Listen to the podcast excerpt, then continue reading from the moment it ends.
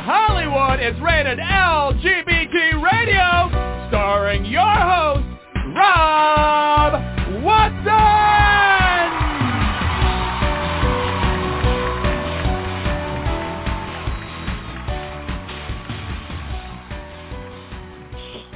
Welcome, welcome, welcome. You are listening to Rated LGBT Radio, and I am your host, Rob Watson. Um, this show, obviously, we, we obviously tape it at a certain time and place um, when we do a show, and then it is available for podcast um, on an ongoing basis, and people will listen to a lot of our podcasts a year, two years after we have recorded it. Um, this show is being recorded on a day that is historic. Um, just minutes ago, uh, New York grand jury indicted former President Donald Trump um, on felony charges. The charges are currently sealed, um, but uh, may imminently be unsealed, so we will understand the details.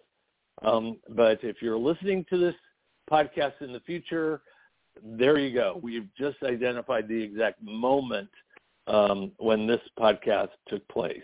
Um, I'm sure we're going to be talking about that indictment because we have one of um, the country's great legal minds as a guest, just uh, by coincidence.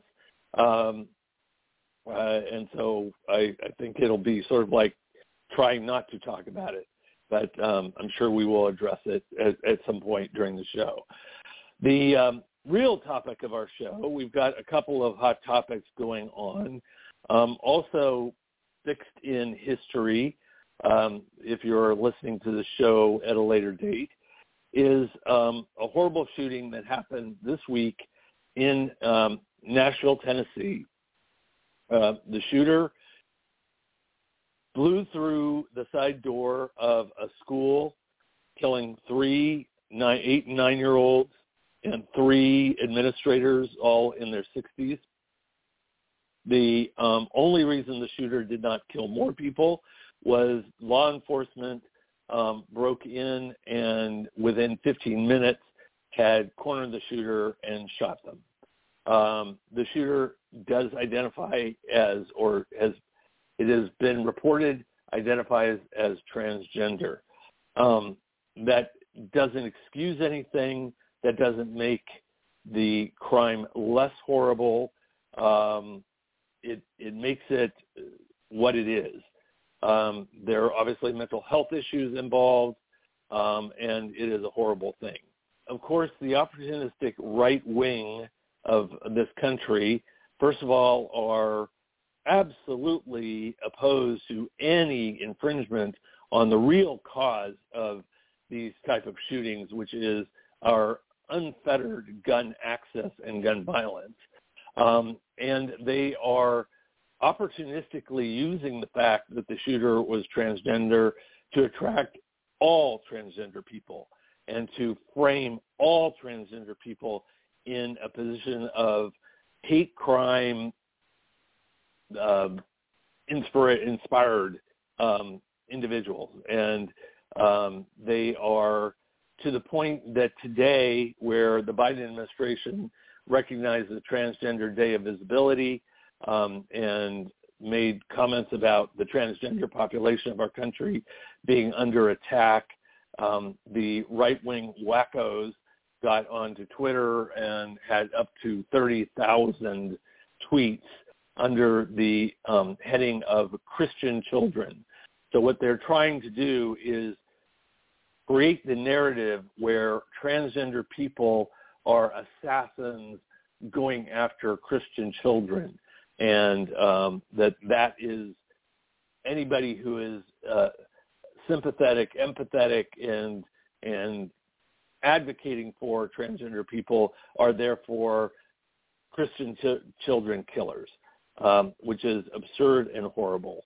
Um, the big voices of the conservative movement have all been part of this, from Tucker Carlson to Marjorie Taylor Greene to the New York Post um, you know, they're they are all on this bandwagon, and they, quite frankly, see blood in the water, and they are doing everything they can to be as opportunistic about it and create more hatred um, that they can.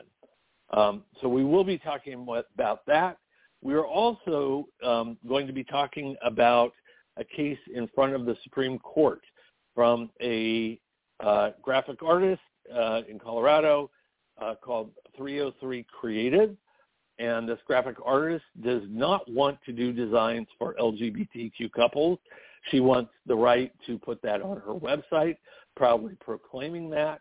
And that is against Colorado's non-discrimination laws. So there are no gay couples that are trying to get her to do this or infringe on her her her biases and her prejudices. No one is trying to do that, but she is still driving this this uh, case up to the Supreme Court. So, um, like I said, we have one of the the country's greatest legal minds um, on deck who will talk to us about all of this. Um, that is Shannon Minter. Shannon serves as the legal director of the National Center for Lesbian Rights. Um, and uh, we obviously have a lot of questions for him. Um, before we bring Shannon on, I do want to welcome Brody Levesque. Um, Brody is the producer of the show and the editor of the Los Angeles Blade magazine. Um, and obviously he is watching the wire as, as we do the show to get um, the, all the latest breaking details. But for now, welcome to the show, Brody. How are you doing? Hey, Rob. Um, yeah, so here's what we've got. Former President Donald Trump has been indicted in New York City on charges related to a $130,000 payment made by his former attorney and fixer, Michael Cohen, to adult film star Stormy Daniels in the final days of the 2016 presidential uh, campaign. This money was allegedly paid to prevent the actress from publicly saying that she had had an affair with the former president. This is an unprecedented indictment, and it marks the first time in history that a former U.S. president has been criminally prosecuted. Now, this comes as Trump is facing separate ongoing investigations uh, into his involvement in 2020 election interference uh, by his supporters uh, in Georgia, the January 6th attack on the U.S. Capitol, and also a separate investigation uh, that was launched into his uh, handling of classified documents uh, after leaving office. So this is just kind of becoming a pile-on for the former president. Um, at, at this point, uh, we don't have any details uh, on the indictment uh, that's still being worked through currently. so that's all we've got at this point. former President Trump has in fact been indicted by a federal grand jury, and it is a developing story. So, Brody, I have a question for you. Um, mm-hmm. One of the things in the New York Times piece that came out about the indictment pointed out that Donald Trump is already using this as a fundraising tactic with his base. Um, obviously, he attempted to get that ball rolling last week when he announced that he was going to be be indicted um, I think it was last Tuesday or whatever, um, and that uh, he was encouraging his base to get out and protest, which really did not happen, like at all. Um, what are you hearing, or, or have there been polls to indicate what his base's reaction actually is going to be around this? At this point, the polling data that we're getting, um, all of this hasn't even dinged him in terms of standing with you know his base uh, in particular. There was a uh, Quinnipiac poll that was just run uh, comparing his numbers with uh, Florida Governor Ron DeSantis, who is widely considered uh, to be the other forerunning challenger to him for the nomination. Uh, and there is just a huge, massive difference. Uh, Trump pulled numbers in the 70s. DeSantis pulled numbers in the 20s. So it hasn't really damaged him at all. We're still waiting to see uh, what the party leadership is going to do with it. Uh, privately, we're being told by some Republican leaders that they're not going to back the former president. Others have been very, very, very non-committal.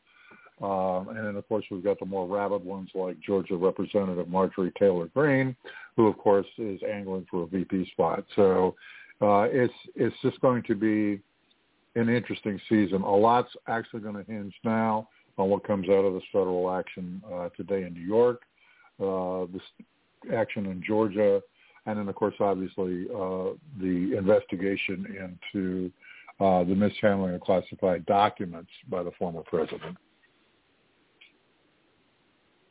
So wow. We, yeah. That's, so there we go. Yeah. Yeah. Did you want to did you want to preface any of the things the topics that we have today? Um, you've reported on all of them in the LA Blade, which by the way, people should go check out the stories. Everything we're talking about will be in the LA Blade, which you find at losangelesblade.com. Well, I, I think the most important thing to note here is that the right has already picked up on the narrative um, of using the descriptor, and that's become the identifiable thing. You know, we keep hearing, you know, trans killer, trans killer, trans killer, um, and it's just an inaccuracy. Uh, we're also hearing a lot of noise about this person uh, being a trans activist. That's patently false. Uh, this person was a relative unknown. Uh, we also, you know, are trying to get uh, our colleagues in the media uh, to quit using, you know, the preface of trans killer or trans shooter. It's a shooter who happens to be trans. We don't know all the details. Mm-hmm. The Nashville Police Department has not released a manifesto yet, uh, but unfortunately, due to the circumstances of this uh, and the fact that it's just gone completely, you know, out of out of bounds with it, which hasn't been helped at all um, quite frankly, when you get people like Tucker Carlson, who went on the air Tuesday night and said, and I'm quoting him, you know, the trans movement is a mirror image of Christianity and therefore its natural enemy. Um, and then, of course, Wednesday in Kentucky, uh, the state uh, legislature overruled the governor's veto of a horrific uh, ban, which I'm sure we'll get into uh, with Shannon.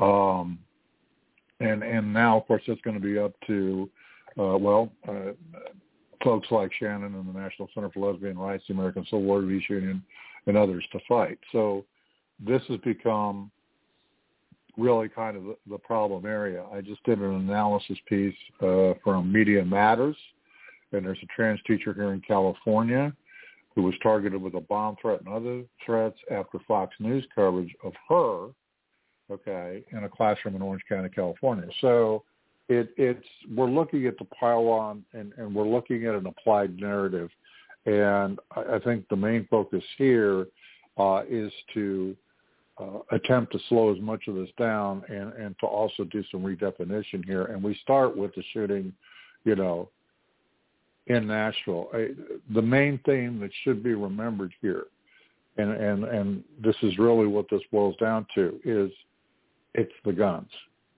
It's the guns, it's the guns, it's the guns. It's the right. access to the guns. So that's really where we're at with it. So um, anyway, uh, I'll throw it back to you and let's talk to Shannon. Yeah, yeah, I've got a bunch of other questions, but I do want to bring Shannon in because um, Shannon probably has a lot of insight into it as well. Shannon, welcome to the program. Thank you. I'm really glad to be here. Uh, we're very glad to have you. I, I want to kind of change the whole subject up front, though, before we get started, um, because I know you've been dealing with something that is kind of a byproduct of global warming, a whole other issue. But um, you you just recently had a huge personal tragedy with a tornado in your home, and I wanted to check in and see how you were doing. Oh goodness, thank you so much for for asking about that. Yeah, we um, my little town got hit uh, by a by a tornado, and my house unfortunately was one one of the ones that got hit. But we're fine. All the people are fine.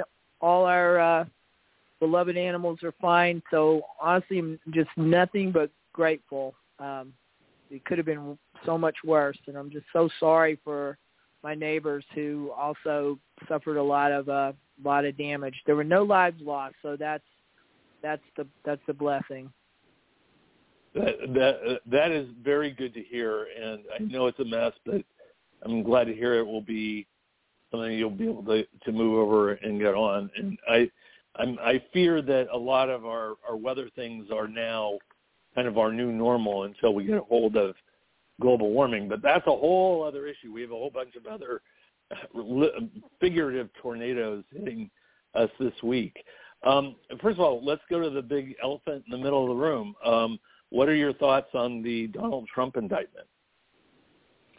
Oh goodness, uh, you know, uh, I, I think it's uh, just so important that this in this particular um, investigation and indictment, you know, not be seen as political and and not be political. You know, I would guess we just have to have faith in the in the process that it's being um, handled um, as it should be. Um, you know, I will assume that um, without until there's you know some indication otherwise.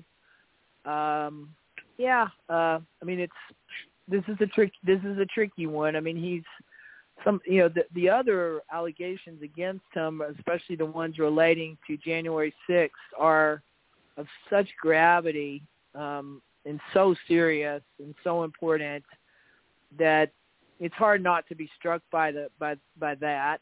And you know that this matter is uh, very unseemly and distressing uh, but does you know not uh, it's it's uh, in comparison it doesn't seem to have the same sort of gravitas as some of the other issues uh, mm-hmm you know potential criminal issues swirl, swirling around him. But I, I do think it's very important that our people see that no one's above the law, and also that this is being done on a very objective basis, and that it's not politicized.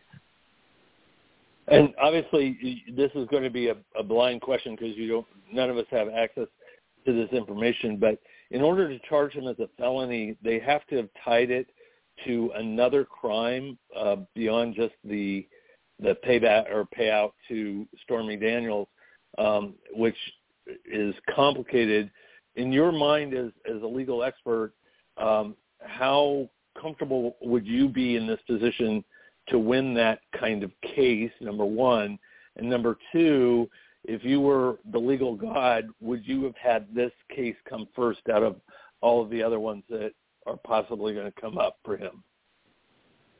Well, you know, I am not by no means a legal expert on criminal law or election law, so I don't have any I, idea, Rob. If, if I, I just couldn't even begin to tell you uh, the first thing about whether there's a strong likelihood of success in linking it to an election law violation. I'm just in the same boat as everyone else, uh, just watching this unfold, and I guess we'll see we'll see what happens on on that front.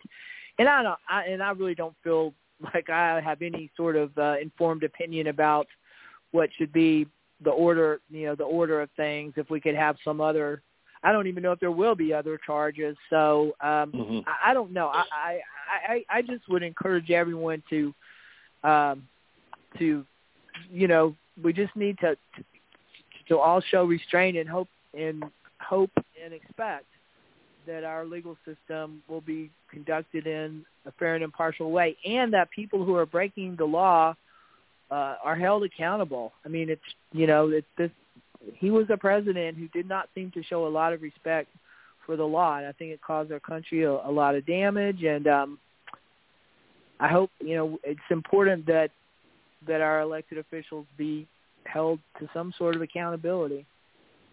Yeah, absolutely. No, absolutely. Um, especially when they're supposed to be the one most responsible for the Constitution and the enforcement of law. Um, yeah, it's it's really a travesty. Um, let's let's pivot over to um, what happened this week and what were your what are your thoughts and concerns around the Nashville shooting and how that has unfolded. Oh my gosh, it was just a heartbreak tragedy. Uh, how horrific. I mean, as young kids, I can only imagine the heartbreak of those families and the grief. And it just sickens me that anyone would would uh, do anything or say anything to take the focus away from where it should be, which is on that horrific loss of life and innocent kids having I mean, their lives cut short. And that should be the sole focus for all of us. End of story, period. And as Brody said, that's we need to do something about gun violence in this country. And this has certainly underscored that. It, all of the terrible politics swirling around us are so grossly inappropriate and so stomach turning. It really is uh you know, anyone who's who's doing that should be ashamed. Anyone who's doing anything to take the focus off those families and their grief should really be ashamed of themselves. Yeah, I, I agree. In fact, of of all the different shooting events that have taken place, for me personally, the one that still shakes me to my core because my boys were of the same age as the victims in it was was the Sandy Hook shooting. Um, I wrote about it, and absolutely, that to me is completely unimaginable. Um, you know, and and that's that is, you know, each one is horrific. You know, Pulse obviously hit very close to home. In fact, Brendan um, uh, Wolf, who was there as, as a friend and been on the show several times telling about his personal experience. Um, but to your point, the the one that that I have nightmares about is, is absolutely taking your your young child to school and never seeing them again and, and having their lives ended that way is is is unthinkable. Um, what uh, you know the the Republican response has ranged from um, kind of the the high end of it has been, gee, there's nothing we can do, shrug, walk off, to um, all this rhetoric um, that that uh, and the the real issue behind the rhetoric and the hatred is obviously it is liable to stir up violence against transgender people, period. But also, it seems like it would fuel some of the legal things that are happening around the country against transgender people. Um, what is your thoughts on that and observations of that? Yeah, I mean, you know, obviously the person's identity has absolutely nothing whatsoever to do with what happened, uh, which was uh, just horrific, forgivable act of of, of violence against innocent children, and uh, yeah, that's that's the only thing that matters about um, that incident, uh, and the only thing it should be telling us, you know, in terms of the the, the po- politics of it all, is is is the urgent, incredibly desperate need for some sensible uh, gun gun control laws. Uh, there there does seem to be a common thread with many of these shootings with people who have some sort of emotional mental health issues. Um and, and we need to get serious about looking at these issues. Yeah the the lack of leadership on the part of elected officials in our country around this is almost just unbelievable. I mean it's at a certain point it becomes um just incredible. And i do hope have to hope and believe the vast majority of people in this country like you were just saying rob like people have kids that people can relate to this. They don't want to have to worry about sending their kids off to school every day and the the horrible thought of like what if this was my child and what if i never saw my child again like you said. So uh it, it's a wonder to me that we on an issue like that where there is so much bipartisan agreement that we can't get anything done. I mean I want to believe that we may finally be hitting a, that critical mass point where there is enough public pressure that finally there will be some action on that. I think the some people on the right trying to focus on the transgender identity of, of the of the person who who committed the, this horrible crime is just trying to distract attention from from those issues. It is reprehensible. And look, we're already in an environment, as you noted. It's just there's uh, there's already something extraordinary and unprecedented going on this year, this past couple of years, with this just in almost inexplicable focus on the part of the right on demonizing and and targeting transgender people and passing a, no, a number of law the number of laws now I think in some states uh there I think Texas may be one there's literally like more than 40 bills introduced targeting transgender people. Like what on earth? Like that that is uh clearly not it's clearly bizarrely out of proportion to e- e- anything to do with with uh transgender people. Like what on earth? Like uh i i don't know how to make sense of that except to uh, i mean i there look i think there's going to be social scientists and political theorists looking back on on these few years in our nation's history and helping us unravel in retrospect what happened what are we in the middle of here why is there this obsessive focus with this small minority group, less than 1% of the U.S. population, and yet attracting this wildly disproportionate a number of bills and proposed laws and laws that are passing. Um, I don't know what to make of it. Yeah, no, it's completely unhinged. And um, in our discussions that we've had around it, I mean, the consensus is that it is not – um, a legal issue. It is not a social threat issue.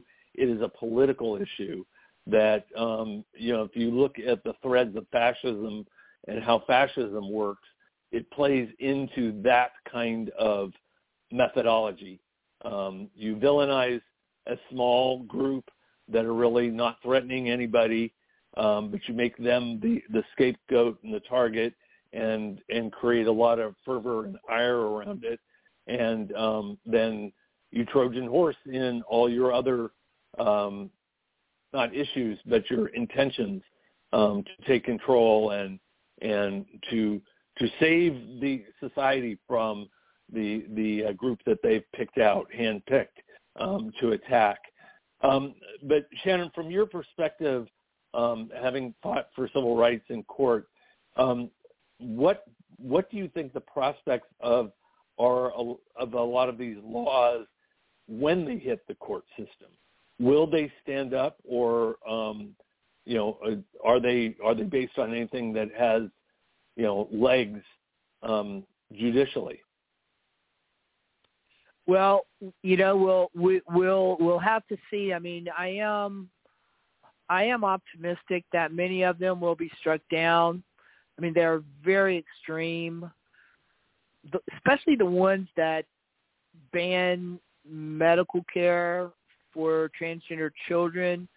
Uh are are that that has just never happened in our country before like and it is very ironic that these bills are being put forward by conservative legislators who usually are very strongly supportive of parental rights and here they're like literally taking a very cherished traditional right away from parents to make medical decisions for their children and they're saying no the government's going to step in take that decision away from you because we don't trust you parents to do the right thing for your own children. Uh, the, I believe that the reason we've had initial success in challenging those laws in Arkansas and Alabama is because that is such a violation of such a deep, deeply rooted traditional uh, right of parents, and so you know we're we're in conservative courts in those those states, and yet we have had initial success. I hope that continues. I hope that even this very conservative uh, current U.S. Supreme Court would be loath to put its stamp of approval on such an extreme intrusion on on parental rights. So I'm optimistic, but look, I'm not taking anything for granted either uh, th- these are pitched battles in the courts. I mean, these states are fighting. Uh, they're they're fighting dirty, frankly, and they're fighting, right. you know, as hard as they can, and they have unlimited resources. So, and we are our movement is being stretched thin at this point in terms of being having the legal firepower to, and people power to challenge all of these laws. And um, I am sure one of the factors that, that makes it even more difficult is because of Trump's four years and because Mitch McConnell opened the door to a ton of judicial appointments, there are Trump appointees, um, although some of them they they don't always fall in line because, uh, quite frankly, a couple of them uh, threw out his claims of the stolen election, even though they were Trump appointees. But uh, certainly, they're ones that are dangerous.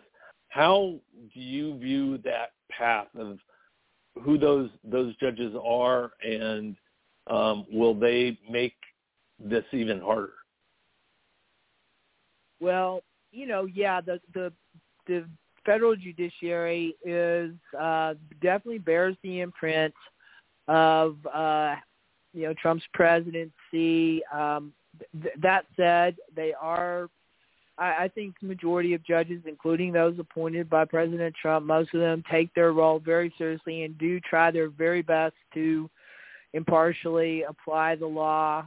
So, yeah, that's the way our system works.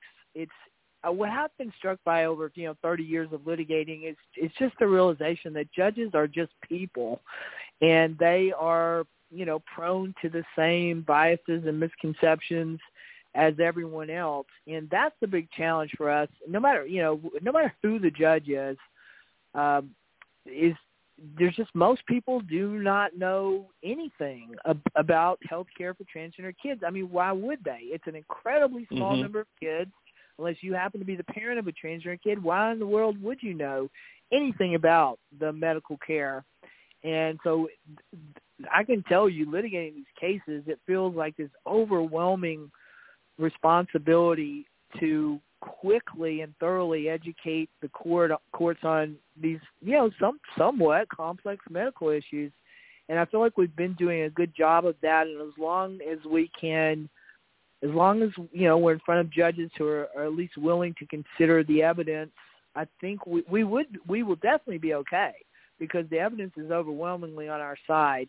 But you know there are there are some judges out there who just really come to this with a very closed mind. But fortunately, there's really not a lot of those in our in our system. Yeah, well, that actually is encouraging to hear. Just that that um, the because I guess from my perspective, watching what happened during the Trump years, it's like, oh my God, it's it's going to be a disaster. Which of course is kind of what I look at when I see the Supreme Court and what's happened there, and I realize that's kind of similar issue, but um, some cases bigger, some cases more isolated. But speaking of them, they have a court case in front of them from 303 Creative. Um, what can you tell us about that case? I'm really worried about it. I'm and I and I'm concerned that maybe people aren't paying enough attention to it. So I'm glad you're bringing it up. I appreciate that. Yeah, look, this is uh this is a case where the U.S. Supreme Court is going to rule whether or not there is a constitutionally mandated exception to anti-discrimination laws that would allow a commercial business owner who does not wish to serve uh, same-sex couples to to just be able to discriminate against them on the grounds that uh, otherwise it would violate her right to free speech. The the uh, business owner in this case is a a woman who owns uh, a website business. She designs websites for people, and she right now doesn't even design wedding websites, but she's made it all the way to the Supreme Court by saying, well, I would like to do that. I think I would like to do that at some point in the future.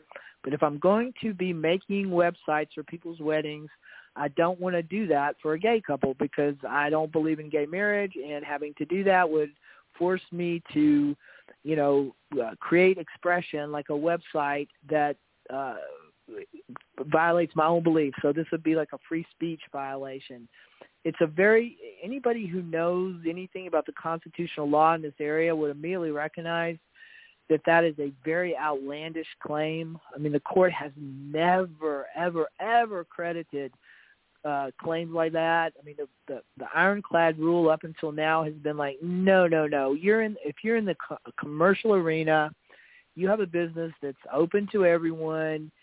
You cannot invoke the amendment as a license to discriminate. you have to provide your services on an equal basis to everyone. And it doesn't matter what kind of services you're providing. It doesn't matter that you happen to be selling a product that involves website design or painting signs or anything that could uh, you know involves words and speech because a lot of businesses involve words and speech and if we're going to create mm-hmm. a say that there's a first amendment exception for every single product or service that involves anyone saying anything or using words or being expressive in any way then that's going to be uh, uh, uh, you know that's going to be a loophole that swallows the rule so mm-hmm. I, but i'm really i'm really worried about how this case is going to come out based on the oral argument the odds don't look great for for our side of this. But let me let me ask you because I, for me personally, because I I am a freelance writer and I do put out my shingle to for people to hire me to write for them and I write for different websites and different businesses and everything else. Um, if a MAGA person contacted me and wanted wanted me to, wanted to do a website that was anti-trans, for example, what would my legal rights be? Well, you wouldn't have to do it because political opinion and expression is not a legally protected category. Being gay is. Sexual orientation is a protected category.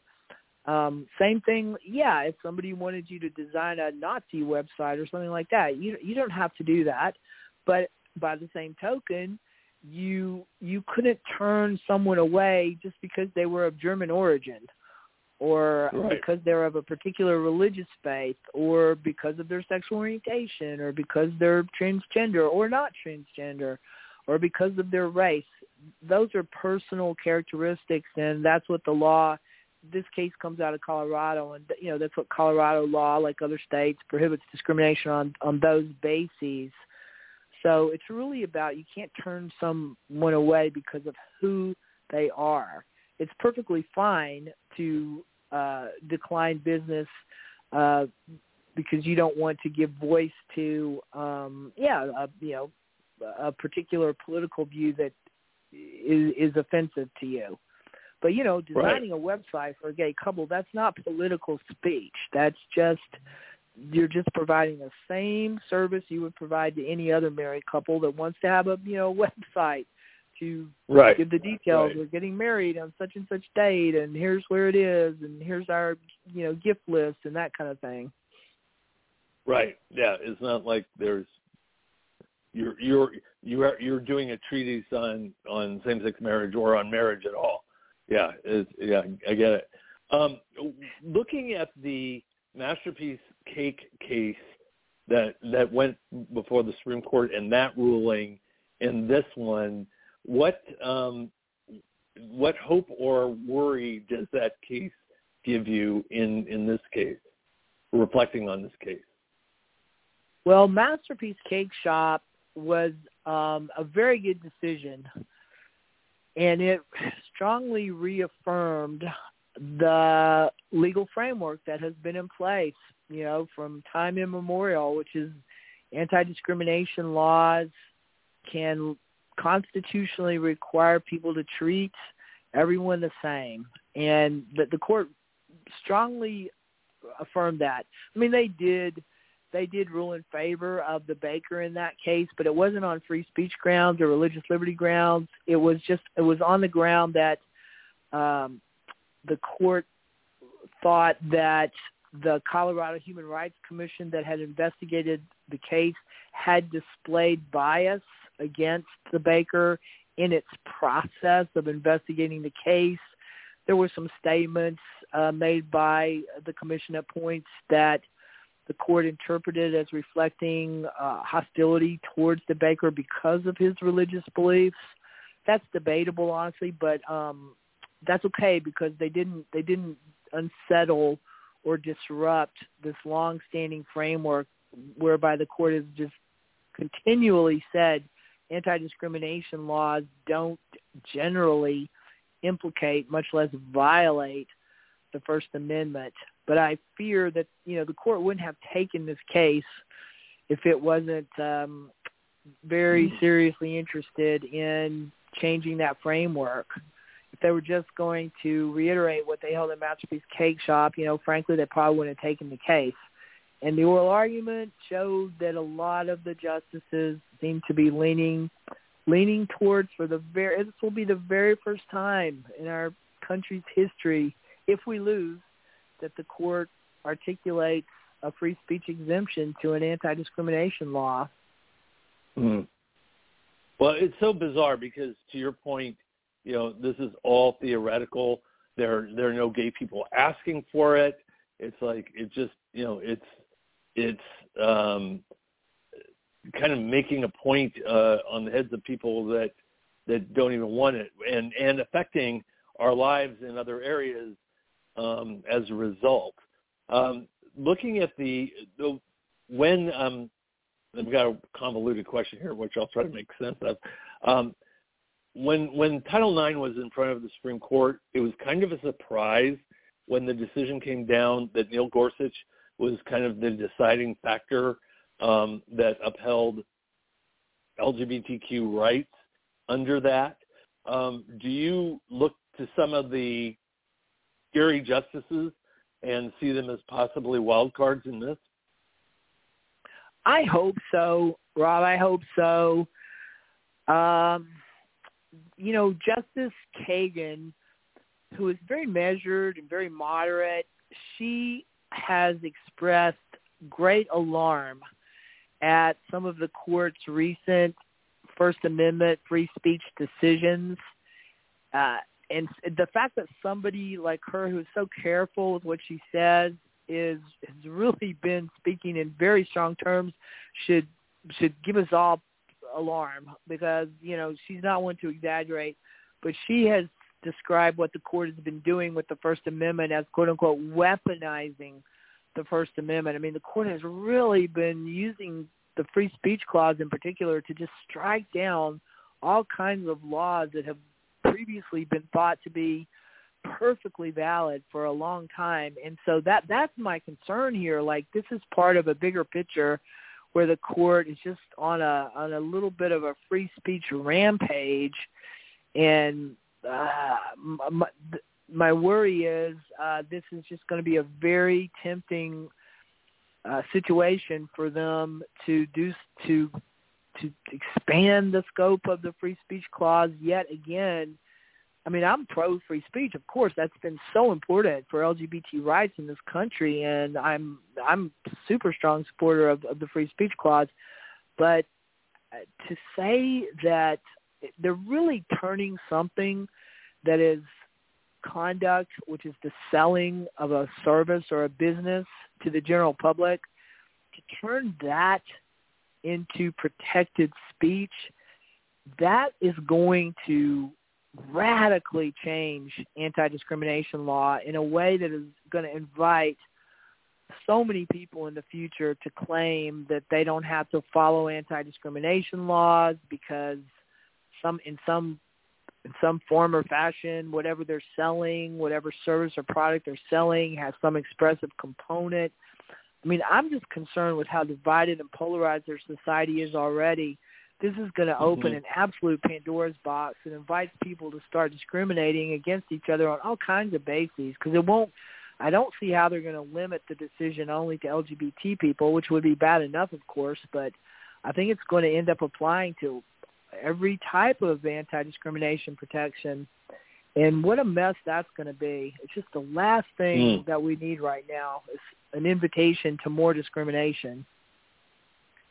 So, um, can you take us a little bit into to kind of the the doomsday scenario? Should they come down and carve this special niche for "quote unquote" free speech under anti-discrimination? What what where do you think that would end up applying, and where do you think it wouldn't apply? Well, that part of my worry is I'm afraid it will apply uh, to all kinds of things. I mean, you know, in Masterpiece Cake Shop, the baker described himself as a as a cake artist.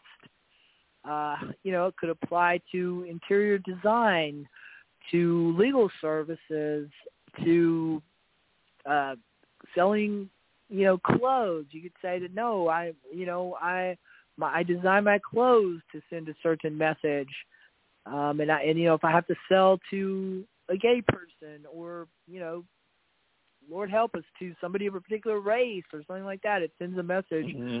I don't want to send. I mean, if you start to think about, just think about all the all the goods and services that we all buy every day, how easy it would be to to to claim that many of them have some sort of expressive component or creative component, you know, an artistic component. I mean, even how even painting someone's house, for for goodness sakes, you could say, no, you know, I really put a lot of myself into this job, and I bring my aesthetic sensibility to bear, and I it would violate my right to free expression if I have to paint a gay person's house. And uh, should they should they support this case? Um, is this going to be mandated to all states, or is there a possibility, like they did with Roe, where they try to throw it back to the states in terms of its implementation? No, that's the scary thing about a constitutional ruling from the U.S. Supreme Court. It applies across the whole country.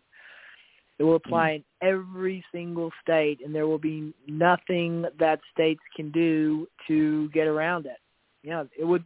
You know, that's the danger here that the court is going to say that the First Amendment of the U.S. Constitution requires that every anti-discrimination law in the country have an exception for the selling of so-called artistic or expressive services. Well, wow, that's yeah, that's um, scary. When what is the timeline on this? When do you think they will have the ruling? Uh, June. I expect that we'll see this ruling in June, and I really do hope people are paying attention.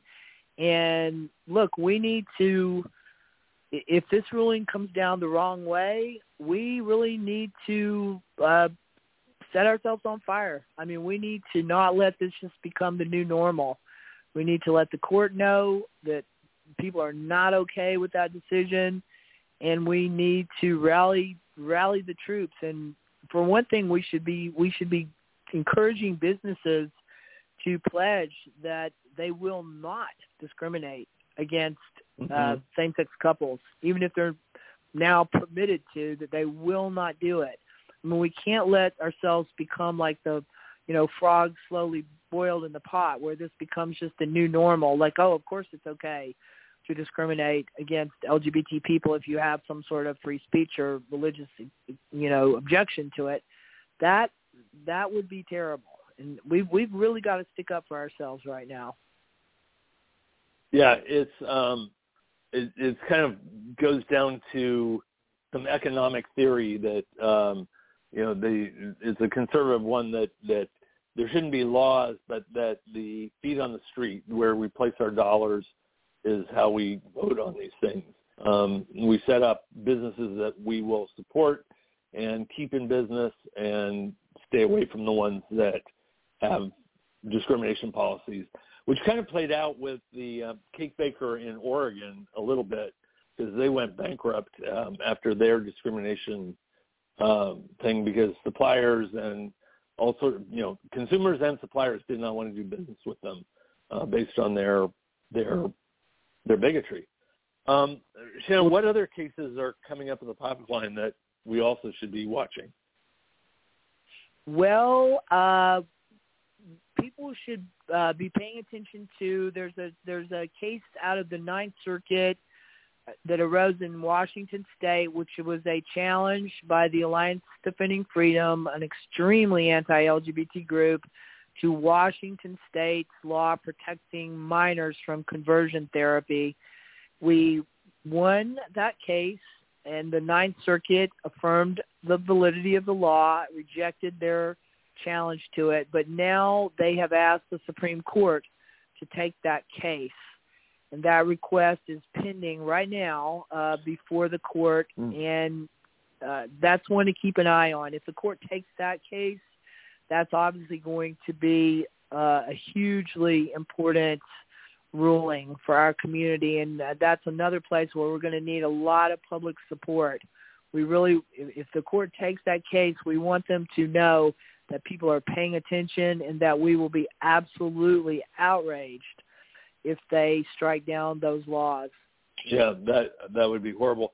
Um, in in terms of conversion therapy, um, is there any effect that quote unquote free speech might have on that? Yeah, well, that yes, this would be another free speech case.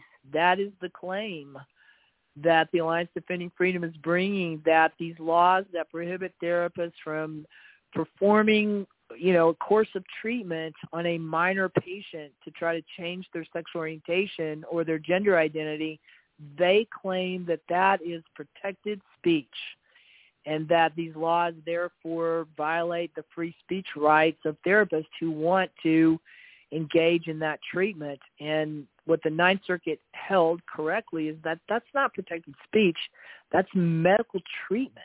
Mm-hmm. Like counseling and therapy is not a vehicle for a therapist to express their own views or opinions.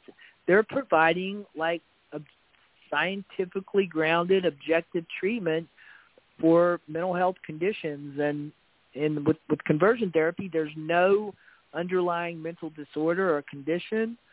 The treatment so called does not work. It's completely ineffective and it's incredibly harmful. I mean, it puts kids at risk of um, very dramatically increased risk of suicidality.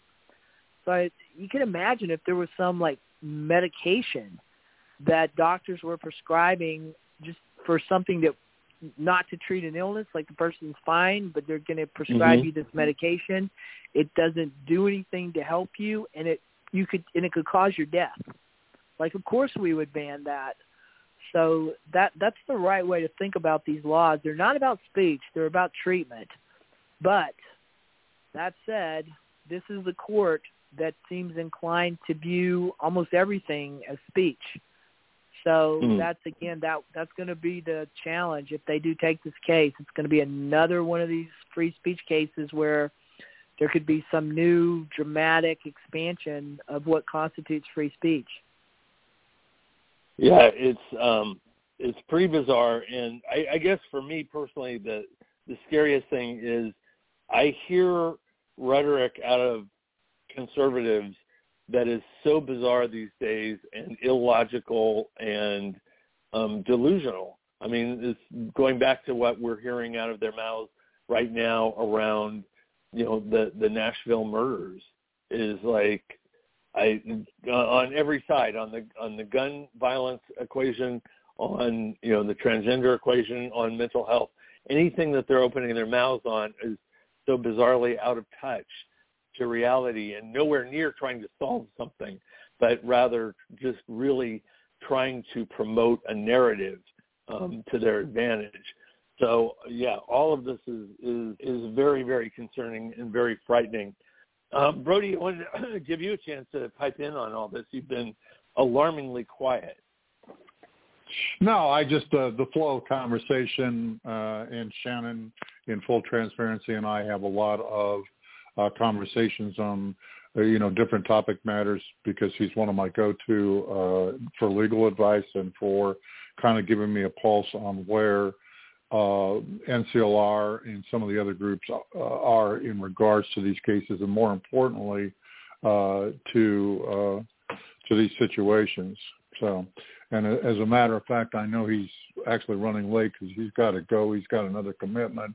Uh, Shannon, I just wanted to thank you for coming on and kind of talking a little bit about uh, not only just the 303 uh, creative law, which is extremely problematic and very troublesome and worrisome, uh, but also to just kind of give you know an overview from your perspective uh, into all of this plethora of anti-trans, uh, you know, from everything on the theme to the you know, the meme it's becoming from the right to the shooting all the way down. So thank you very much for that.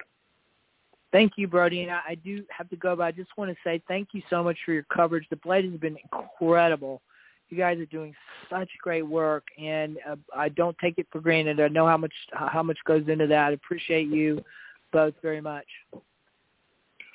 Well, Thanks, I want Shannon, to thank you and, for, uh, for Yeah, I want to thank you for coming on here today, Shannon. Um, you know, obviously historic day, and hopefully we'll have lots of people listening to this. And we've got to um, got to get a hold of a lot of narratives going on uh, across the board. And just um, also thank you more importantly for who you are and what you do and the impact you've had on the LGBT community as a whole um, over your whole career. Um, you know, you are obviously a historical figure in your own right, and um, I just want to let you know it is deeply, deeply appreciated. Thank you for that. Appreciate you both. All right, we'll talk soon. we'll talk soon. Thank you so much. So, so um, that was Shannon Minter. Um, Shannon, again, is the legal director of the National Center for Lesbian Rights. Um, and, you know, Shannon has been very, very involved, um, absolutely an award-winning um, lawyer. Um, he's been named best of on a, a whole roster of categories um, where they best of California, best of this, best of that. Um, so well recognized there. Um, Shannon was also the lead counsel for the same-sex couples in the landmark California marriage equality case. Um, so, you know, definitely has been part of our history. Um, so that is pretty much it for today.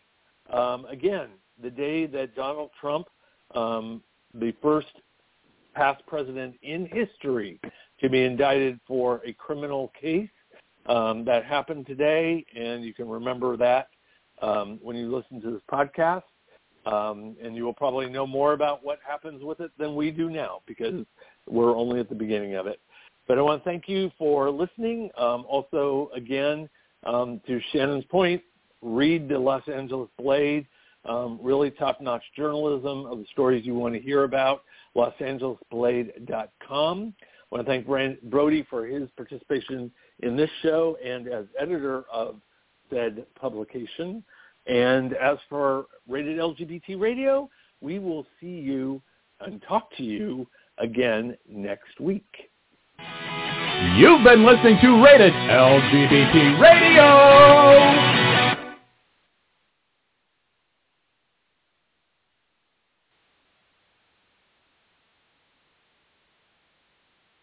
With Lucky Land slots, you can get lucky just about anywhere. Dearly beloved, we are gathered here today to... Has anyone seen the bride and groom? Sorry, sorry, we're here. We were getting lucky in the limo and we lost track of time. No, Lucky Land Casino, with cash prizes that add up quicker than a guest registry. In that case, I pronounce you lucky. Play for free at LuckyLandSlots.com. Daily bonuses are waiting. No purchase necessary. Void where prohibited by law. 18 plus. Terms and conditions apply. See website for details.